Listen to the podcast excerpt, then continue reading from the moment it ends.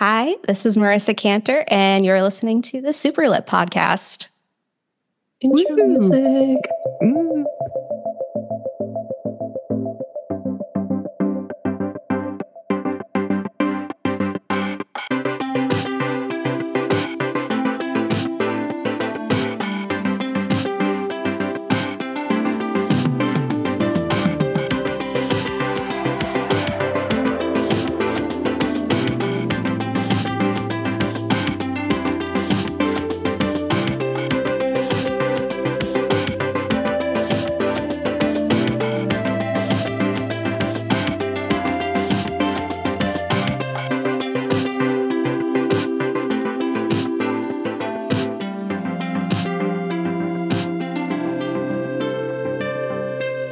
Feels like my Disney Channel moment. Sorry, like- I'm sorry I didn't send you a wand. I know. Oh, I felt like- man. We would only make you do it once, not to the point where you cry like Hilary Duff. no, for sure. No. Yeah. I think about that video often. Hey everyone, the Super Lit podcast is a bi-weekly podcast pertaining to books about the LGBTQIA community. Hello, Sophie, and hello, Marissa. Hello. Hi. This week we have a special guest. So, um, Marisa Kanter, um, they have a book that's coming out in, I think, April. Yeah, April of this year. Super exciting. Would you like to tell us a little bit about Finally Fitz? Sure. So, Finally Fitz is my my little light pitch is like the queer fake dating novel of my own dreams and self all my self-indulgences are like in this in this cute little little package. Basically, Fitz is a character, he's actually a secondary character from my second novel, As If on Cue. So you meet her there. And then the end of that book, spoiler, I guess, um, ends with her finding out she gets into this fashion program in New York. So it kind of leads very naturally into Finally Fitz, where she follows her girlfriend to New York for a summer of her dreams. So she thinks, except she is immediately dumped when she arrives, has to kind of deal with that in not the most healthy way. Eh, eh, um, by fake dating her childhood um, best friend who she just runs into on the subway, just like as one does in New York, just subway meet cutes. And yeah, they do the whole, you know, YA rom com fake dating thing. And then does she actually want to get back with her ex or does she want something with him? So that is that is it in a nutshell. with a I will of- say the perfect like YA boy name, Levi. Is it Le- Levi? Levi. Yeah, Yeah. honestly, perfect. No notes. Great name. Thank you. Yeah. I appreciate that. I am so particular with names. Like I can't even start like a book doesn't exist until my characters are named. It's pretty much the first thing that comes to me and it's very painstaking. Mm-hmm. So I appreciate that. yeah, of course. Yeah, I I I have never met anyone with, with that name, and every time I read it in a book, I'm like, I just want to meet one person. Just one. One You with don't know any name. Levi's? No, You I don't to even hang own any trans Levi's. men. I, there's no Levi's in my life whatsoever. yeah, the uh, uh, the I think someone in the book says like, do you understand that you're like you're? I think it was like you're concocting like a meet cute situation, and Fitz Yeah. it's like, no, I'm not doing this. Yeah, no, this is actually a rom com. I think, yeah, there's a line that's like, no, but like if that was it, then it would be us at the end. Like that's not what's that's not what's happening. no. Yeah. I love, Hmm. yeah, I love inserting those like little meta kind of moments. they don't even realize what's happening. Yeah. I was going to ask you um so I I realized that before I read a book I should probably look at the author info because usually it says like oh they live here, they've studied here, things like that. I was going to ask you if you had to do like I guess research work to like make New York feel like New York because it didn't feel I feel like there are times when I read a book and someone's in a city and like, oh, this person has never been to this city before. It's, it's very clear. The subway system felt laid out in a way that I would understand, which meant that someone who had either gone to New York multiple times or lived there wrote it in a way to make it understandable. yeah, so I have I have a long history with New York. It's my it's my heart city. I put like I feel like this book is just as much a love letter to New York than Mhm. like a rom com. Um, I went to NYU for undergrad, and then I worked in publishing. Um, I was there for I think six six ish years, and then you know pandemic happened, and like as it did. Um, and my husband and I are now out in LA. But I had been feeling very, I was drafting this book when we first moved out to LA and was feeling super homesick for New York and also just feeling a lot of feelings about not really getting to say goodbye to the city in the way that I would have liked to in, you know, Mm. non-pandemic circumstances. Um, so yeah, it was very much just me embedding like all of like my favorite places. Also, I was there as like a broke undergrad, so really kind of thinking about like places that we did like dates on a budget situation. mhm. Like yes. like Pier 25 mini golf, I'm telling you, that is the best. that's the best date in the city. I think it was like six dollars for at the time. I don't know what it is anymore. 45. But- 35. Yeah. Probably, yeah. but yeah, just like all of the little places where, like, you know, there are so many stories set in New York, and I love them all. Um, it gets to a point where you have your greatest hits of New York that pretty much make it into every story. So I kind of wanted to share with readers, I guess, my New York uh, through Fitz. All of the dates that happen in the book, um, I'm like, where I so I'm doing this next. Every time I go to New York, I love to go to the High Line, and I Yes. I feel like it's the one city that I'm like okay with being like a tourist in because I'm like, there's you will find something every time that's different. Totally. For Um, sure. Yeah. Yeah, Highline is such a special place. Um, In the book, for me, uh, my husband actually proposed on the Highline. Super, Oh, super Oh, cheesy. But uh, yeah, we both went to NYU, and um, I remember just being on the Highline for the first time as like a wide-eyed, like 18-year-old, and feeling like this is this is magic. This is Yeah. like yeah. So that That's was so like the first date I think I wrote because I just knew that one had to be there. absolutely. Sophie was just in New York for Sweeney Todd. yeah. Um, Wait, with, with Aaron and Sutton, like Mhm. okay, off topic, but Oh, I'm do gonna we want to switch I'm the gonna- podcast topic to just I'll scream about that for five hours? yeah, okay. I'm gonna make it to New York. I'm doing an event for Fitz during their run, and Ooh. in most scenarios, like Aaron Tveit and Sutton are like bucket list Broadway. Yes. So I'm very curious. I'm very curious. They were so good. I mean, okay, Okay. I'm going to be completely 100% honest. I bought the tickets because of Joe Locke from Okay, fair enough. I know that's like a But- great.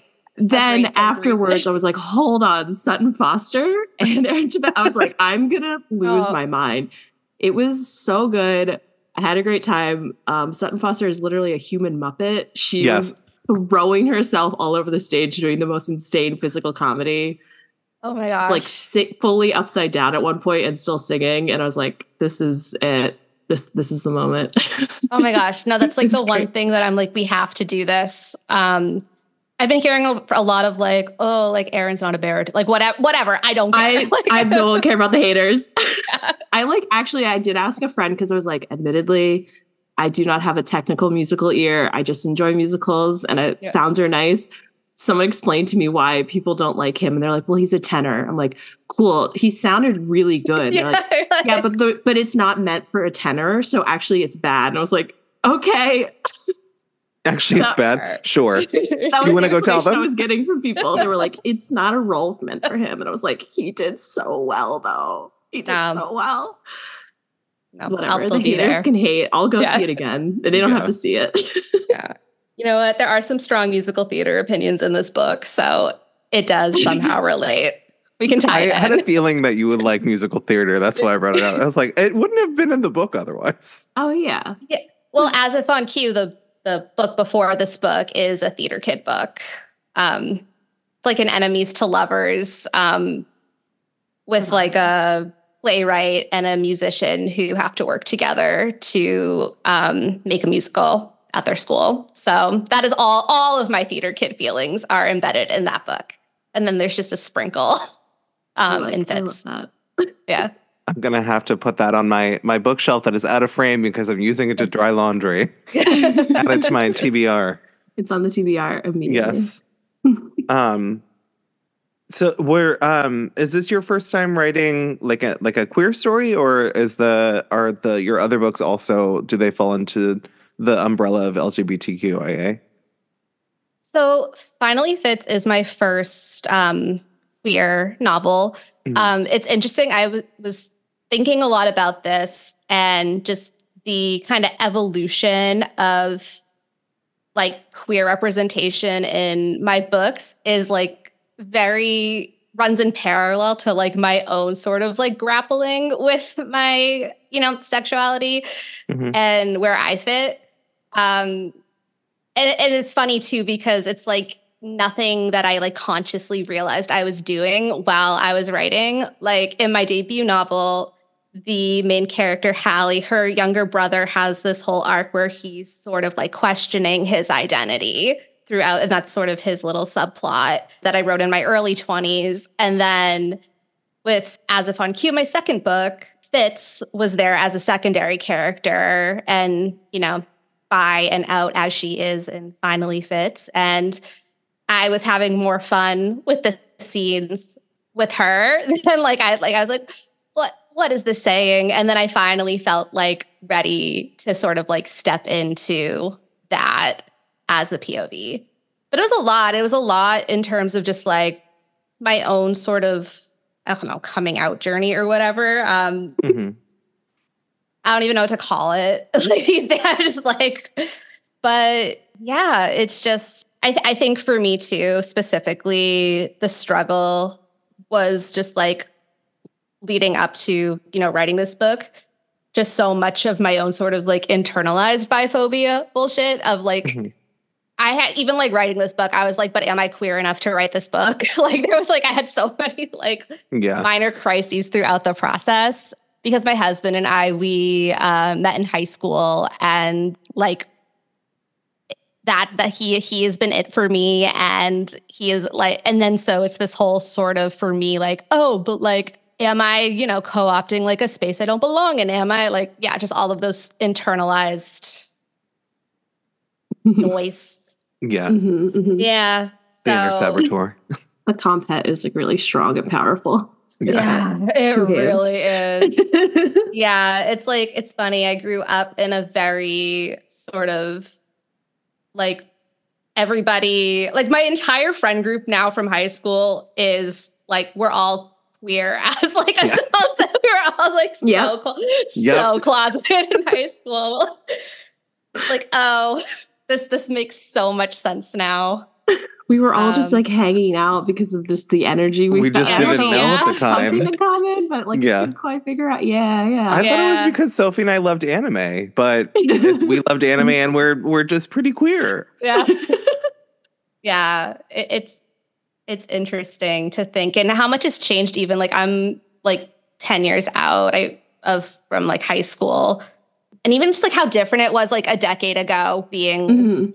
yeah, like queerness and how it was in being a queer teenager versus now I feel like it's like a little bit more like talking to my teen cousins they're like yeah It's regular. it's right Yeah. yeah, I Yeah. like, I It's actually great. embarrassing to be straight now. Yeah. really yeah I was like really it wasn't this thing that like no one talked about and uh, like You're all just the kids the kids are doing all gay. right yeah, you're, all, you're doing all all pretty right queer. Yeah. yeah yeah I went forever ago. I feel like it's been like three years at this point to talk to my high school about what it's like to be like an out adult.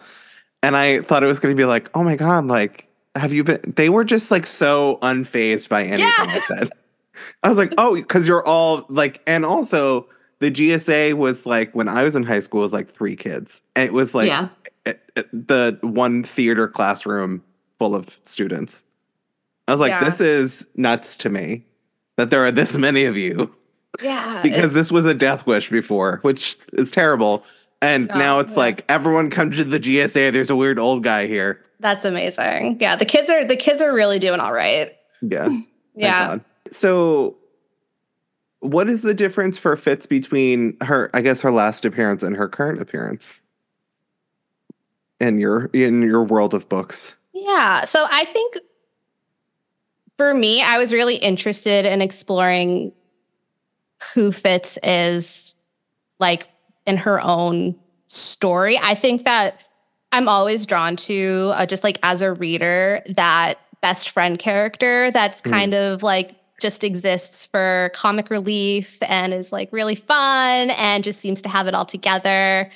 Mhm. And I just like couldn't stop thinking about Fitz and like she probably doesn't have it all together. So I think like it would be interesting um, people who read Fitz first and then find as if on cue through her um, and just to see how she's perceived from other people, right? Because we are obviously our own worst critics. Mhm. Um, Mhm. So to see this character through someone else's eyes, I think would be it'd be really interesting to kind of approach in that order. But yeah, the Fitz in my book, the Fitz that she is, is just this anxious perfectionist girly who just like needs to be nicer to herself, essentially.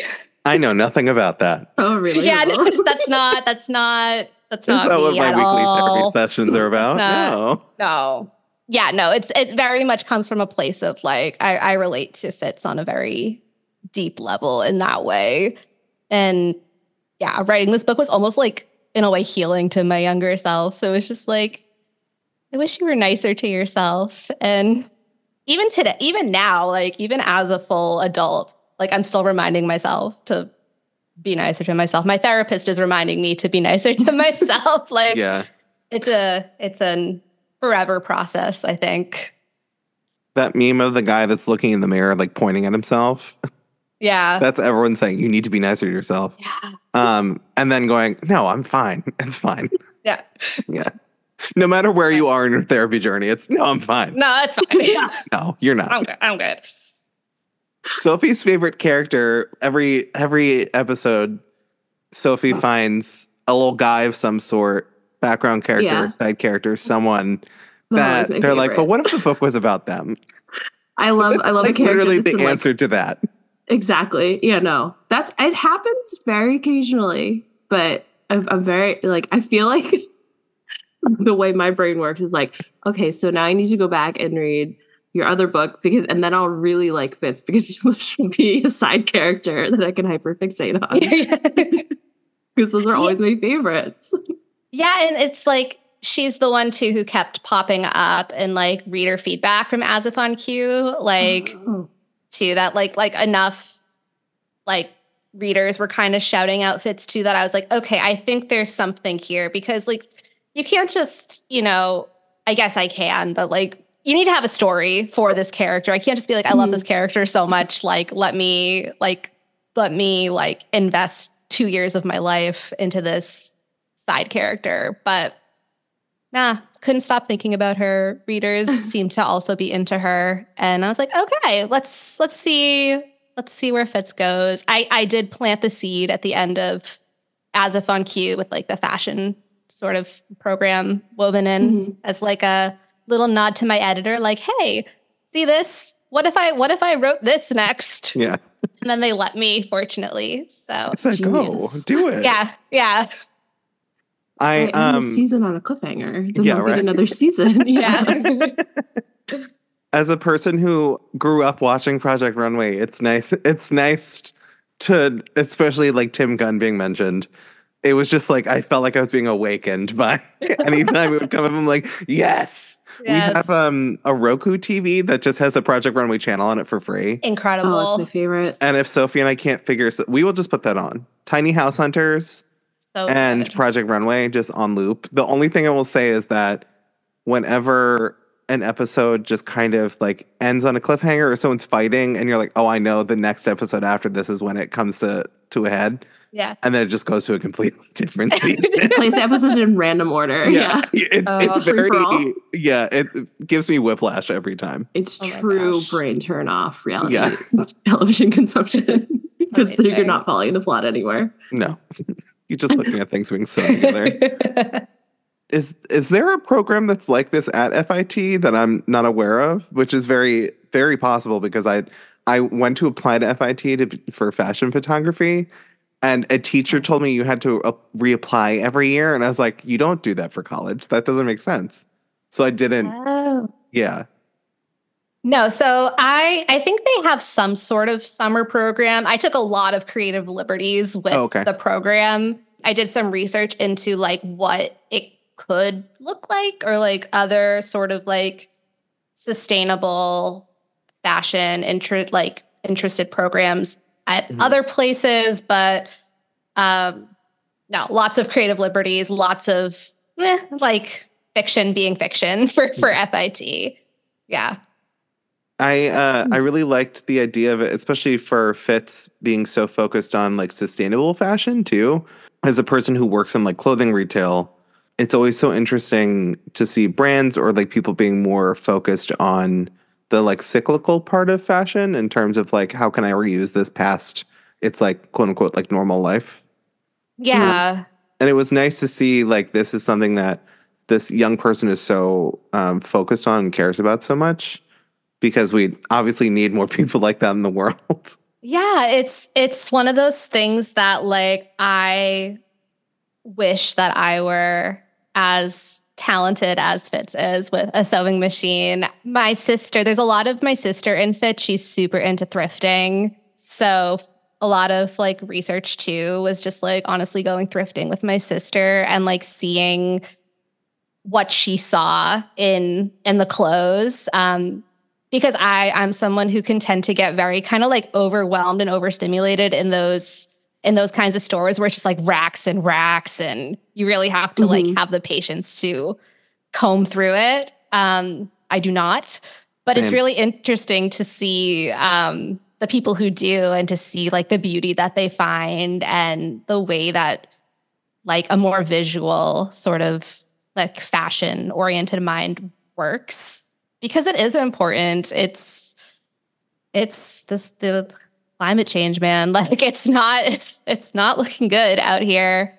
And it felt like something that she would just like as a character care about. And then I thought it like kind of tied in nicely with Levi and his plants and them Mhm. both kind of being very like environmentally aware and caring Mhm. toward it.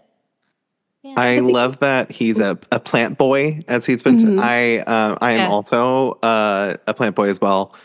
The first plant I got, I was thinking about this recently because during holiday, I just like turned off uh, holiday the December through January. My brain just turned off, and I forgot to water a lot of my plants on time. And I was like, "Oh, I'm one of the people that my plants would be forcefully taken from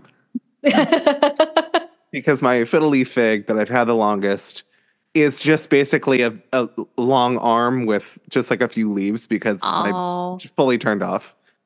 but yes, I I um I really loved that he was um such a plant focused character because I relate to that, but also I feel like I haven't like seen that in a like any of the books that we've read. I don't think it's necessarily been um like a character trait, if you will.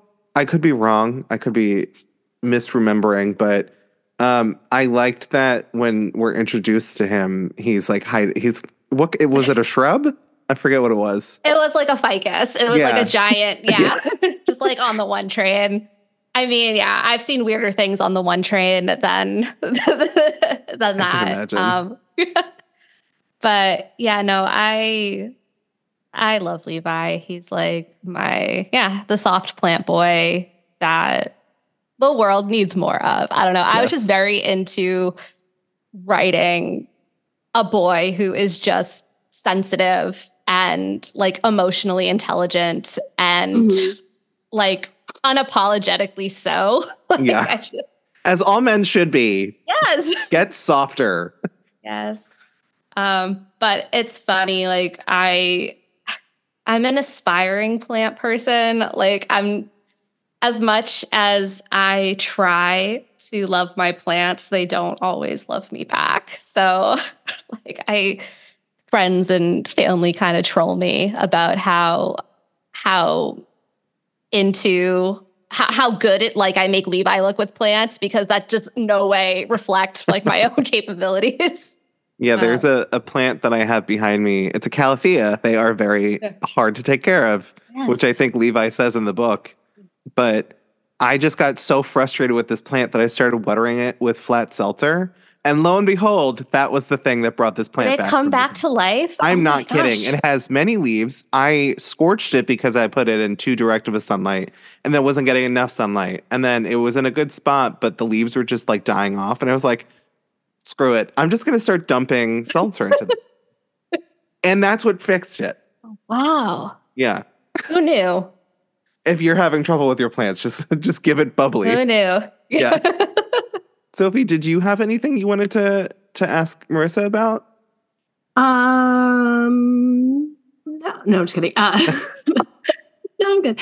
No, I really liked the part of the, I guess, like what's the part of the characters where Levi invites Fitz over for Shabbat and stuff. That was really interesting. I always like to see like a little hint into uh that kind of world, I guess. Um, my dad is Jewish, but we didn't really go to temple or anything. And then I always got the like, well, you're not Jewish because it's your dad, not your mom. It's my favorite. Mm-hmm. Um, I didn't have a bat mitzvah or anything. Only one of my siblings had like a mitzvah, but I've always had this like weird in between like kind of energy with that. And I always find it like I love when I like read books, like read books with characters that are kind of like, because I feel like it's a lot more common than people think as far as, so I was just like kind of curious on like, if you're comfortable, like kind of sharing like your backstory or like why you chose to like really include that as like a core part of his character. Yeah, I think, I think I, I think there's a line in the book that we all, I mean, it's not uh, an original thought by any means that like the universal feeling of like you're either like too Jewish or not Jewish enough. And mm-hmm. I feel like all of my books have characters with, yeah, I have Jewish representation kind of sprinkled everywhere in my stories it, to different degrees because it's important for me to kind of put out that we're not a monolith and there are so many different ways to be Jewish, like religiously, culturally, I grew up in southern Massachusetts and I was like more often than not the only Jewish kid in my classes. So I had that very much like sort of like isolating.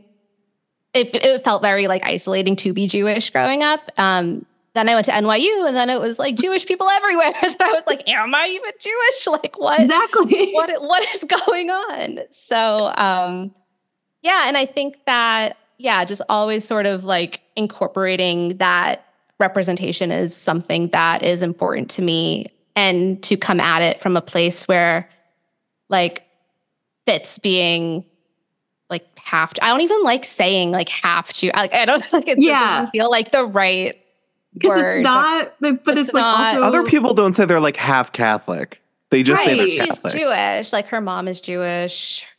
Um yeah, Jewish, just ish. Jewish. Yeah. yeah, just just yeah. just the ish. Yeah. um, but yeah, having like complicated feelings about it because she wasn't like raised super Jewish and that and like mm. growing up, Levi was sort of that Jewish space for her until he moved away. So kind of getting to like reconnect to that piece of her through reconnecting with him felt really interesting to explore. Mm-hmm. Um, I think yeah. that was like a, one of the. Well, yeah, I think that scene really, I was like, oh, okay, this is like, it felt like very grounding and very like, this is like a big kind of a nice moment, I think, Thank when you. I was reading it anyway. Um, but I just, I like that a lot. so much. I appreciate the, the Jewish ish representation in books. Yeah. Yeah, and I think we are starting to see um, more and more of that in contemporary fiction, mm-hmm. which is so nice. Like growing up, there was really like not a whole lot going on by Mhm. way of Jewish representation. It was like Holocaust books and It was Holocaust or like Yentl and Fiddler on the Roof. yes, That's all we got. yeah. And there's so much more now, and it's wonderful. It was nice for uh, as a I I grew up going to Catholic school, and it was always part of like our discussions that the Jewish religion, like Judaism, was part of Catholicism. Like that that's where it comes from, and we never discussed like anything about it. It was just oh yes, like the like this is part of this. This is where it came from, and I I was always like, what, can we learn anything about it? And it was nice as a person that doesn't know a lot about anything other than like I know that the Jewish temple is different than a church. Um, but but that's that's about it. As you can tell, I really I clearly know nothing. um, but it was nice like reading it and seeing it just be like a hey, do you want to like do you want to come over for like worship? And it's like a it's a it's a ref, I, what was the phrase reform? yeah. They were open. They were open to queer people being around. and It was nice. Yeah. Yeah. I think that like the sort of like casual Jew, like casual representation is kind of what I am going for in like multiple, Mhm. like casual queer rep, casual Jewish rep. It's like they just are like other like it's not the plot, it's not the point. It just Mhm. is. They It's just just like a nice moment. Yeah. yeah. Yeah. it was nice to read that and to learn a little bit too, and also like words that I've heard before, like Yentl. I have no idea. I didn't know. I was about to Google it. I was about to be Fitz and Googling it. Um, so I'm glad that was Yeah. explained to the book. Yeah. The panic attack of like, I don't know what this one word means. I don't belong here. I looked at it and I was like, I've heard this word. I should know what it means. Someone's name. yeah. yeah. I feel like um, the closest representation I have in my brain of like someone feeling too Jewish or like not Jewish enough is the the girls in Broad City. Oh. Yeah. in terms of like um Anytime Ilana. Ilana says anything to Abby. yeah and Yeah. abby's like Ilana, I'm Jewish. And she's like, Are you sure? yeah exactly that like exactly that like that's what i imagine when someone like outwardly says like i feel like i sit in this middle place and it's like abby exactly like i am jewish you just Yeah. won't let me you, you won't accept that i So am good. Yeah. Uh did i see i think i saw somewhere in your author thank you about the ripped bodice yes. Is that a bu- is that a Mm. bookstore? I was just curious. and I thought I would ask. Is that a bookstore or? Yes. Okay. So the ripped Bodice is um they started out here in LA. They actually now have a New York location in Brooklyn in Oh, Park that's cool. Slope. Incredible um queer owned romance uh bookstore. Recommend, love them. I'm doing my pre-order campaign um through them and I'm doing some launch events through them as well. Um great place. That's Great cool. bookseller. Ooh. Yes. I'm glad I asked because Everyone I write saw it. that and I was like, I feel like this is a bookstore. Um, it is. Yeah. They opened up their Park Slope location just within the last year. It's like new, new and Oh wow. full of events. And yeah, plug for the Ripped Bodice support. They're Yay. wonderful. That's so cool. Yeah, I um I've been trying to find more bookshops like that because we have one here called Giovanni's Room, which is like one of the old like I think it's one of the oldest like queer bookshops that exists, or at least the oldest one in Philadelphia. Um, so it's nice to hear that they're they're growing too, especially with a new location. That's so cool. Yeah. And then there's another um, there's another queer owned bookstore that I'll plug called Underdog Books. Um, That's Ooh. in Monrovia, California, and they're fairly new as well. And um, their mascot is a pug, and he's very cute, and he's often in the store. And Real dog. real dog. Um, but yeah, definitely. I think it's like so hard to um, be, you know, an independent bookstore, and I just want to throw as much love and support to to them as I can. Absolutely. Yeah. That's awesome. I just going back like a little bit, I did really love that Fitz's like I guess aesthetic was like upcycling and stuff because I think especially for like younger readers or like readers who are like going college age and specifically fashion that can be so overwhelming to be like well I have to buy all of this fabric and I need all of these things and it's Oh like God, yeah. immediately deterring to be like well I don't I just don't simply do not have the ability to have a full sewing like studio at the age of 18 or whatever Yeah. um Especially in But New York. yeah. Oh, yeah.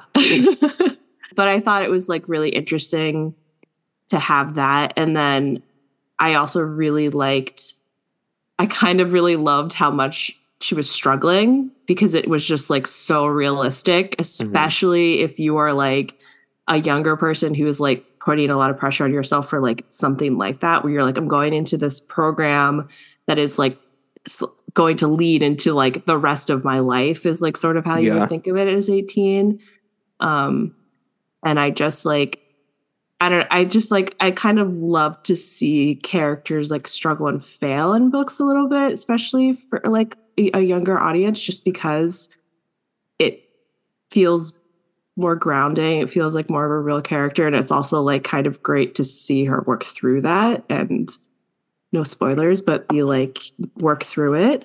Um i guess well obviously you're a writer so you have the experience with um wonderful imposter syndrome i would assume or that kind of like thing but i think it worked really well in the book how, how you wrote it yeah. Thank you. Um, yeah, I definitely have, you know, my experience with imposter syndrome with burnout, but not wanting to like own the fact that it's burnout, just being like, no, no, no, it's fine. I actually Mhm. like, I mean, drafting this book was honestly like a nightmare. Like it was so, it was the hardest drafting process I had been through. Um, it was a book that I sold it on proposal because it was my option. So I my first two books were like a two book deal and then I could you know,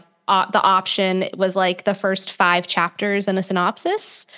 And then my editor bought it, luckily, loved that. But then I was like, "Oh no, like I have to now like finish writing it." And Mhm. I I hadn't had that experience before. My first two books were full books before Oh, they wow. yeah.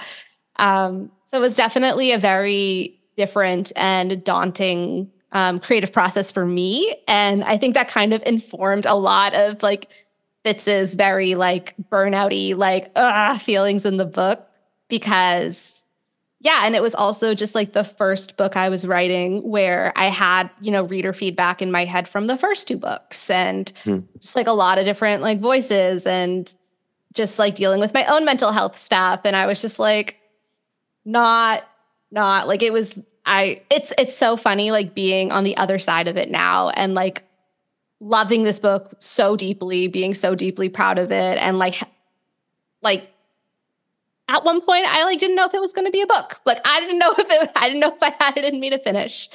So, yeah, again, like there is a lot of there is a lot of me in Fitz in that way. So, I'm happy that that resonated and that Mhm. yeah. It's like I think the realization too that you come to when you go through something like that that like the tough moments are always just a moment and there is you know the other side. Like you will get through it. It's does it's not going to last forever which is really hard to feel when you're in it. Mhm. yeah. Heart block, especially when like you're a young person, it's like maybe the first time you're experiencing it is like the end of the world. Hmm because it's you just you can't identify it until you're in it, and it's like I just realized that like I'm looking at this thing that brings me joy, and it I, it's making me hate it. yeah And if you've never experienced that before, like that's something so, to, especially it always acts up when it's something is due. so like being in like in art school, like I went for photography, there were so many times I was like, well, I'm in school. I have to finish this. I have to do it. And and sometimes like when you don't have the luxury of like this is some, like if you have like a time like a, a deadline, you kind of have to fail in between the Mhm. time that it before it's due or even when it's due to be like okay like is this something that i want to continue or is this something that like i i've learned from not mistakes but like i've learned from the burnout that i had like how i can better behave next time it's nice reading books about like young artists like experiencing things like that because i didn't i didn't really like look to read things like that when i was that age and whenever i was like frustrated with like artwork it was like, oh, I just have to keep doing this. It's like, no, you can take a break for a minute. Yeah. No, it's like I, I wanted to like put that out there because it is like a super isolating experience. Um, especially like you said, when it's like the first time and you're having all these feelings and you don't know where they're coming from or what to do with them. So yeah, just to be like, it's okay. like it's happening. You're you're probably being too hard on yourself. And yeah, just this idea that I think her her mentor is like it doesn't have to be perfect; it just has to exist. Um, Yeah. And I'm still Mhm. telling myself that like once, like almost. What? Who am I kidding? Like daily, like when I like every time I sit Yeah. down to write, doesn't have to be perfect; just has to exist. That's like a wild bit of advice. Like gobsmacked by it. because like half the time, like if you sit there and you keep reworking something, you're gonna it nothing's going to exist because you won't let it. Yeah, Mhm. And like even just like putting it out and just being like, okay, I'm gonna take a step back from that. Like you you did a you did a work, if you will. And it's that's just like such great advice. Again, I wish I had that when I was 17. And that's kind of, I love reading YA books for things like this because, especially, I'm like, oh, I wish I had that 20 years ago. Yeah. Because it's just, it's, it's really nice advice to have at any age. And especially seeing, um, like the side character that turns into the main character that like seems so put together and then like, not an inconvenience, but like something horrible happens. Like you break up with like your first girlfriend and it's just like, I can't live. yeah, How do I go on? yeah. It's it's it's over. Especially No, when you're it- roommates. Oh yeah. Yeah, I know. I did. I did not make it easy for for her to, to, to get that space.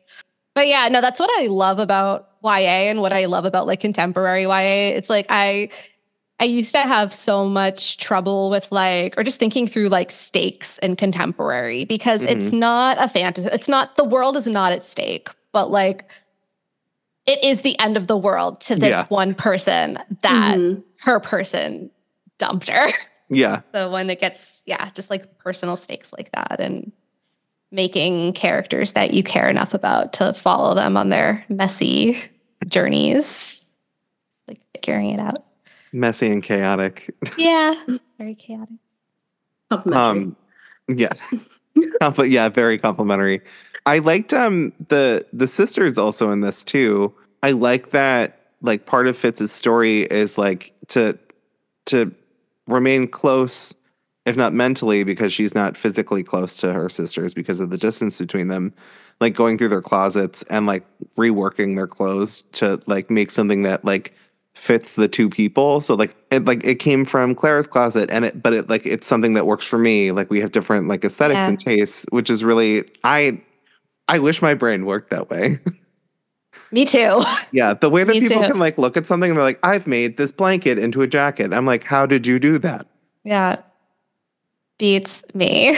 yeah no but no it it it's uh it's interesting that like that that's how she kind of chose to remain close to them especially because she's the youngest and her you know what was the the age difference between the oldest sister and her was So that bet- mentioned Between the oldest, it's 12. It's like Maya's 12, Clara's 10, and um, Tessa's 8.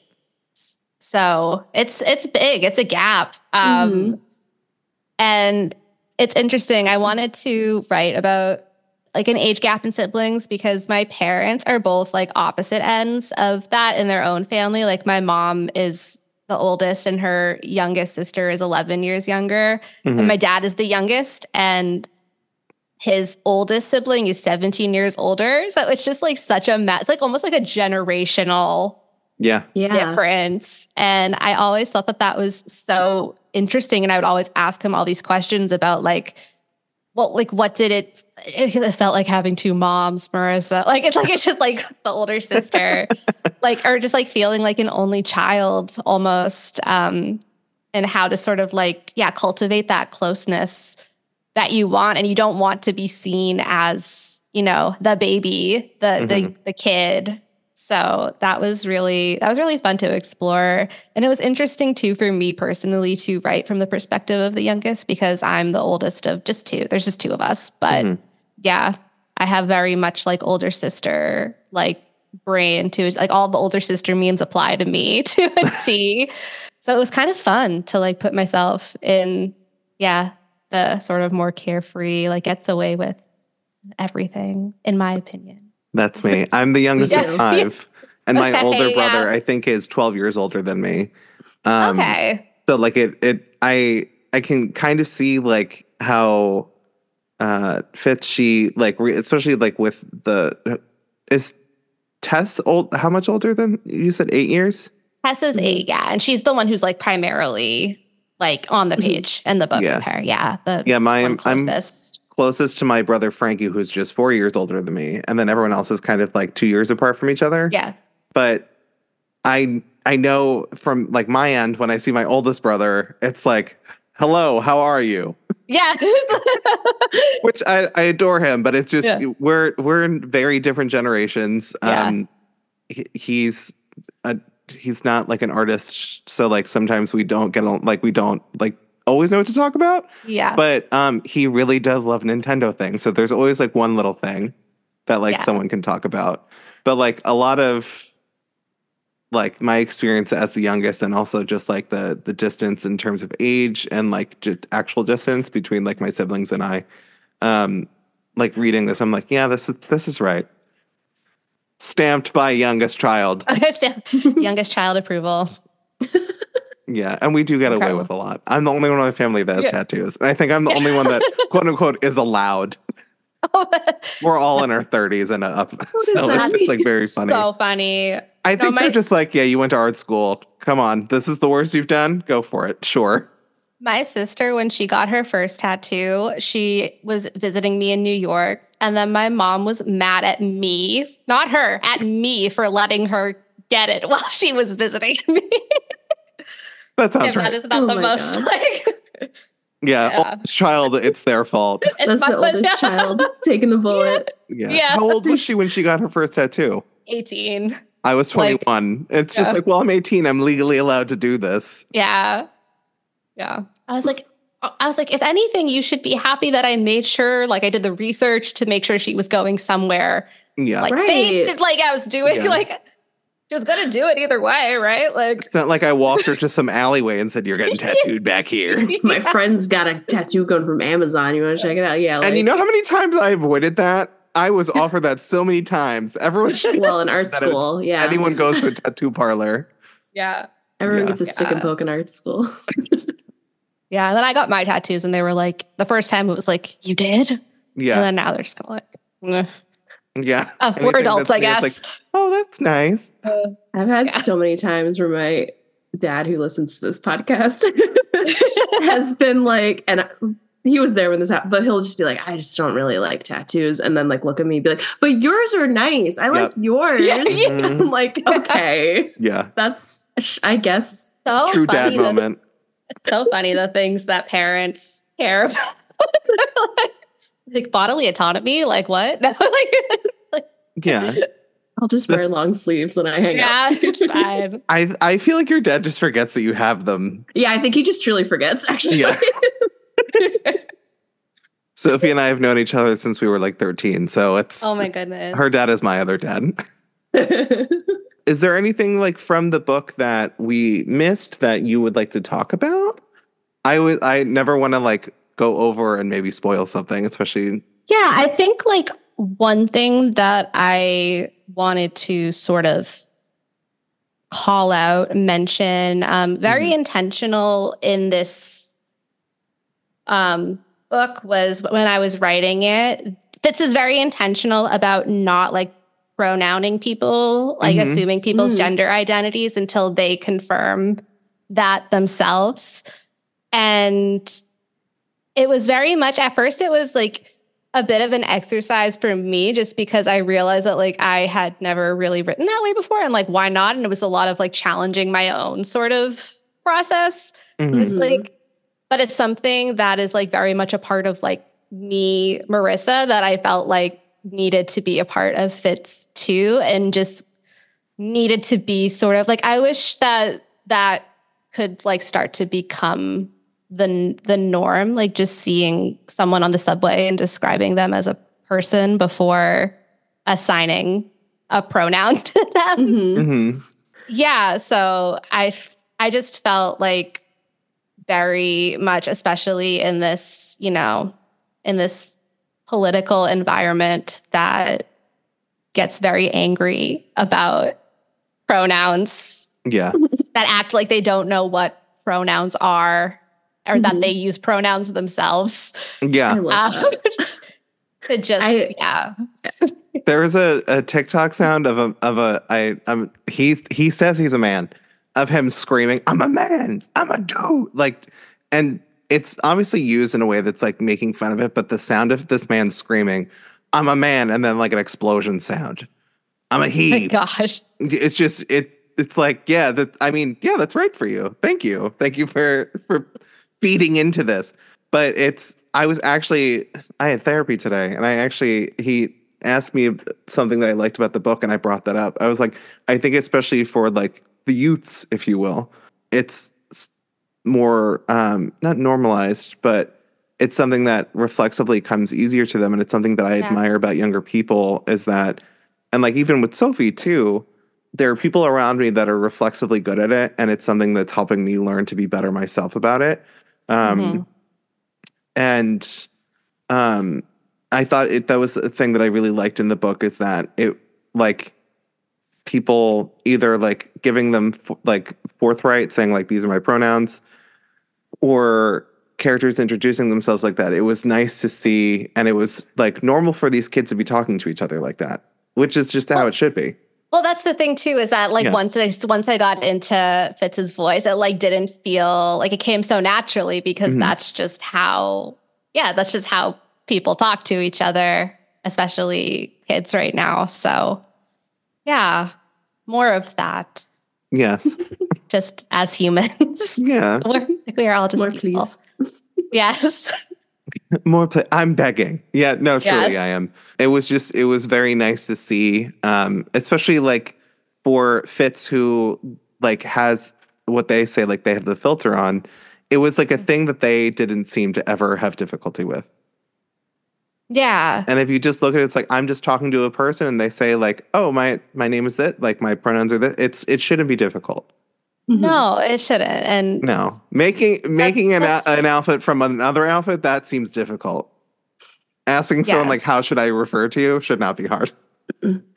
and just like respecting the answer. Yes. Like period. Like, Yeah, that's Yeah. it. it's respecting. Yeah, Yeah. So I think, yeah, especially like a lot of my books, first and foremost, are for teen readers, but YA isn't just read by teens. So I'm hoping too mm-hmm. that that will, I, I'm hoping that the non teen readers of, of Finally Fitz will kind of pick up on that and maybe, I don't know, think about that. I'm not referring to my parents. I'm not. Nope. No, my parents are pretty good. They just like it's it's the whole like this plural. I'm like, no, Oh, it yeah. wasn't. Like Yeah. that, that you know, you know, It's not grammatically correct. yeah, you know, Are you boomer sure of that? parents. They're doing their No. best. this isn't a Punnett square. Like we don't need to dissect it. Just accept the Just answer. accept it. Yeah, Yeah, yeah. yeah. I um. Thank you for bringing it up. I knew there was something that like I, that was in there that I was like, I'm gonna remember this as soon as I stop talking. Uh, so thank you for bringing that up. It was uh really nice to have that in the book, especially because, like you said, there could be adult readers, there could be young readers. Anyone can anyone can learn from that experience. Yeah. Yeah. Sophie, is there anything that you wanted to end with before I relinquish Marisa? Um, I did. I think.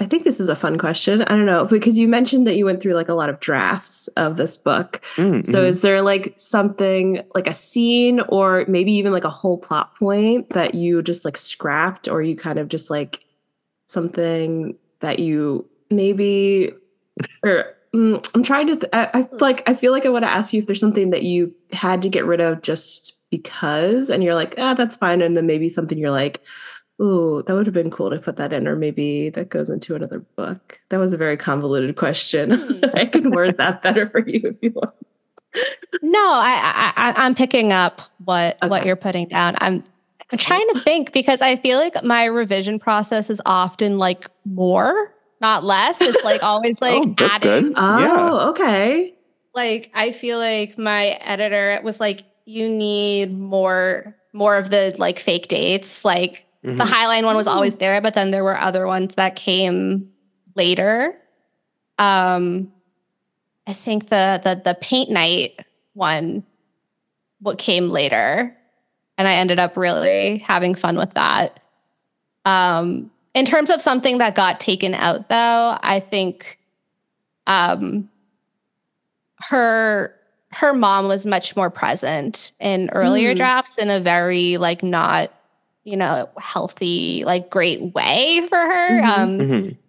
and it's something that like i kind of fought removing it at first um because it it just it felt important enough to include but then i realized that like it was distracting from the story like it wasn't adding it was distracting Mhm. and Mm. i kind of um it gave the sisters more room to to be so yeah i guess that those are the things too that i added was like more like um clara and maya just being on the page a little bit more than they were in earlier drafts um Mhm. Kind of toning down the mother angst allowed allowed for that um yeah that's what i, would think say that worked. Yeah, I mean, it makes sense. I feel like instinctually to be like, okay, queer teen, let's give them a horrible parent. Um, kind of to simple to blanket statement, simplify what you just said. Um, but I do really like how the sister relationship shined in the book. So I think it, Mhm. it turned out really nicely. So I'm glad that they got more more room in the in the book itself. Yeah. Yeah. Cute. Yeah. And like her mom wasn't like bad because like it had nothing to do with her queerness in this particular case. She was just Mm. kind of like, you know, distracted by her own, just kind of, yeah, kind of absent. Um, A parent. just a parent. Yeah. yeah. Um, but yeah. And then I guess also, I think with the bi representation, uh, kind of like toting the line between um, definitely not, this isn't like a trauma queer, but like this is like a fun queer book, but also Mhm. kind of addressing like, like Levi and his dad, like the biphobia. Um, there was like something that still felt important to include because like it just that that is part of the that is the part of the bi experience the Mhm. oh like would somebody of the opposite gender uh, or of a different gender really want to be with you if you are bi like what if like like, like i have had like very like eight people in my life like Yeah. be like, huh, like, and um, so I wanted to like kind of, yeah, put that on the page and also be like, and it's okay to like not like have a like have a relationship with people in your life who feel that way about you. Right. Like you don't you don't have to like, yeah, make it work. No. Mhm. Yeah, And not So- everyone deserves a redemption arc. Yeah. Some people Exactly. just suck. like in that that is that. Mhm. Um, which feels like a bummer note to end on. So um Let's think of something fun. I will say the bi representation in the book is really nice. It was refreshing that it wasn't like none of the the the, the like the main characters of the book were like, "Oh, you're seeing a guy now." It's like, yes. yeah. Is that Yes, is there an issue? Is Yeah. it because I'm seeing someone or it's because it's a guy? And it was because I'm seeing someone, which was nice.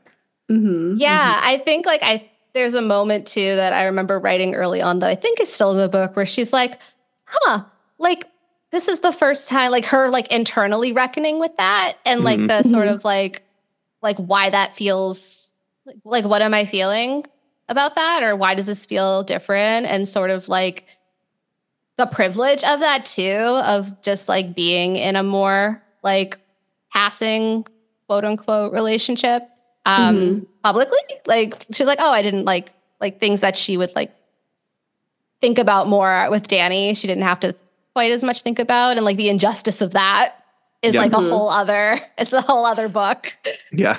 but yeah thank you though for saying that i appreciate it Mm. I'm a very big YA reader, and I know that Sophie is always trying to make me read a, a variety of books that aren't just about two gay boys in high school falling in love. Um, but it was it was nice that this kind of felt like new adulty, but like still YA at the same time. Because it's I'm imagining because it's like these kids are more like left to their own devices. They're in like a college setting, even if it's just over the summer. Um, it's kind of like somewhere in between the two. And it was just a fun time reading it. I'm really excited we got to read it, especially before it came out. That was so cool. Yeah, thank you so much. I was so excited um, to be here to just chat with y'all about this Mm. this silly book that is this chaotic bi girl who I love so much who needs to be nicer to herself. Yeah, I think that's the one lesson we can pull from this is it's especially for me as a person that that is every week my therapist is like, "Do you think?" And I'm like, "All right, I get it. I know what you're going to say already. I don't want to hear it. No, I know, and it's I know like the answer." yes, and it's funny too. It's like you can say it over and over and over to yourself, and Mhm. you still need to hear it, and you still need to be validated. And I think I tried to with Fitz to get, surround her with people who really sort of gently pushed back and be like, Yeah. no, like it's okay. You are okay as Yeah. you are. Um, and yeah, I think I wish that I had, I wish I had a, like someone who said that as directly to me as like Levi did to her, um, said to her when I was a teenager. Um, yeah, We need the wise bisexuals in our corners. truly. The plant boys, the plant boys will save us. Get those They, boys. it's the plant. them. They're talking to them. They're bestowing Yeah. knowledge. You know what? Your friend should really be nicer to herself. Tell her that. yeah. The happening too, but it's just Yeah. plants spreading positivity. It sounds like um Really. which plant is the first plant that he names? I'm forgetting the name. I I had I don't name my plants, but I love the when like people do. succulent. Yeah. What is the the was it Rex? Oh my god, there were so many plant names. There was The like succulent tattoo name. oh, brain short circuiting. Yeah, I'm like I think that that's in right. Context doesn't sound like anything. That No, sounds it like I just had a stroke. What? That's, yeah, the his first plant murder. Yes. That's that his mom then tattooed on her arm. We've all been there. Um, Yeah. yeah. I feel like that plant would be the one to say it. The, Yeah. the plant from beyond the grave. Yes. If you don't mind reminding us, and also the people listening, um, what are, what are the names of the other books that you've written, so we can all look you up? Yes. So um, my other YA rom coms are uh, called What I Like About You and Mm-hmm. As If on Cue. Those rhyme. Mm. I'm just realizing. I, they do rhyme back to back. I have um fun fact um have yet to um, successfully title my own books. So those are not those are Oh. both not the original titles. Oh, that's funny. And this wasn't the original title for Fitz either. Um titles are so hard. Yeah. I feel like that's something you can absolutely sit and overthink the entire time that you're trying to write a yeah, book. Yeah. totally. But yeah, um, what I like about you is um, sort of a hidden, mistaken identity. Um, internet friends who she moves to a new town and she knows it's she meets her best friend in person, knows it's him, he doesn't know it's her. Social anxiety, she doesn't tell him who she is, and then proceeds to navigate these like two relationships throughout like the online friendship and the in-person one.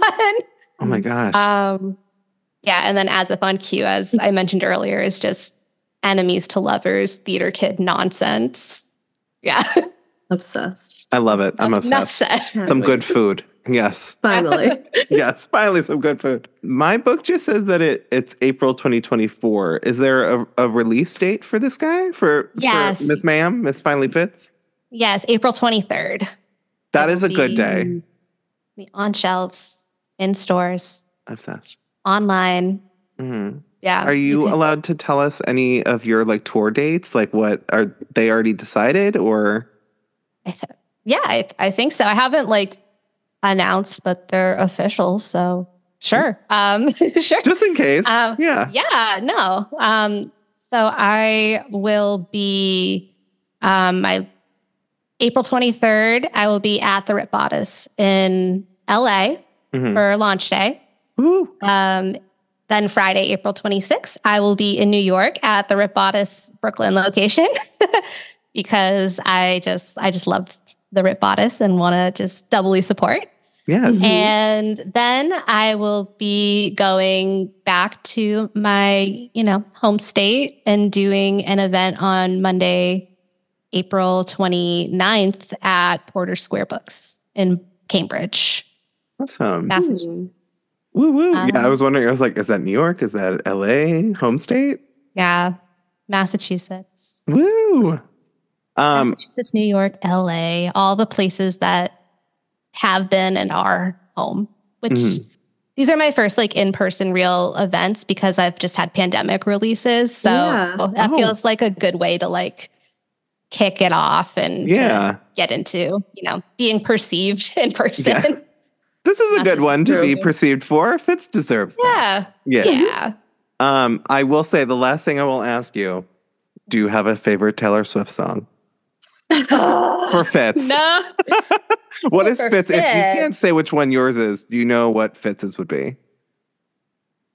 I will say that so I have like very um I listen to music while I write and I have very like um curated playlists for Mhm. every book that I write and I would say single song is hard to narrow it down but Fitz is definitely lover like lover era. Um yeah, I have like the um live from Paris um Cornelia Street and Daylight on that album because they're just like Oh, are on that playlist Mm. rather.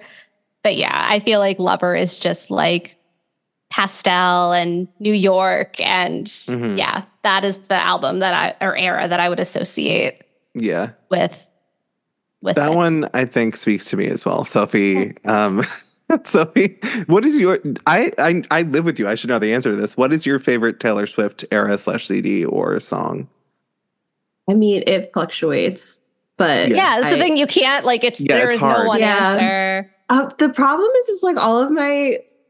I feel like, well, yeah, Evermore and Folklore are like bangers all girls. day. Yeah, Yeah. those are your I love to be sad. Um, No, those are my like top like duo as well. I would Mhm. say I love the singer songwriter sadness. yeah. I like some of the Midnights, but like all of my favorite tracks are the ones that were like secret hidden ones that were like Yeah. only released in The Target or they're like the exclusive 3 a.m. edition. I'm like, put these on the full album. These are the good ones. Yeah, Put stuff absolutely. there. Um, yeah, but I think the ones I go back to the most probably Folklore Evermore, and they're the Yeah. in my brain. They're one album. I don't. They are. Oh, definitely. Every time I'm like, is it which one is this on? I always get them. They're just yeah, they're combined in my head. Yeah. Yeah. Evermore is also like definitively a Christmas album for me. I don't know. Mm. Yeah, no, it has that energy. It has Yeah. that like wintry vibe for sure. Yeah. yeah, just yeah, just That like feels going home for the holidays. I don't think mm-hmm. I put my finger on that before. and Now it it feels like it You makes feel better it? sense. Yeah, I'm feeling it. I'm Yeah. feeling it now, Mr. Krabs. Again, second opportunity to have my Disney Channel moment. I'm Marisa Kanter, and you've been listening to the Superlit podcast. Outro music. Woo.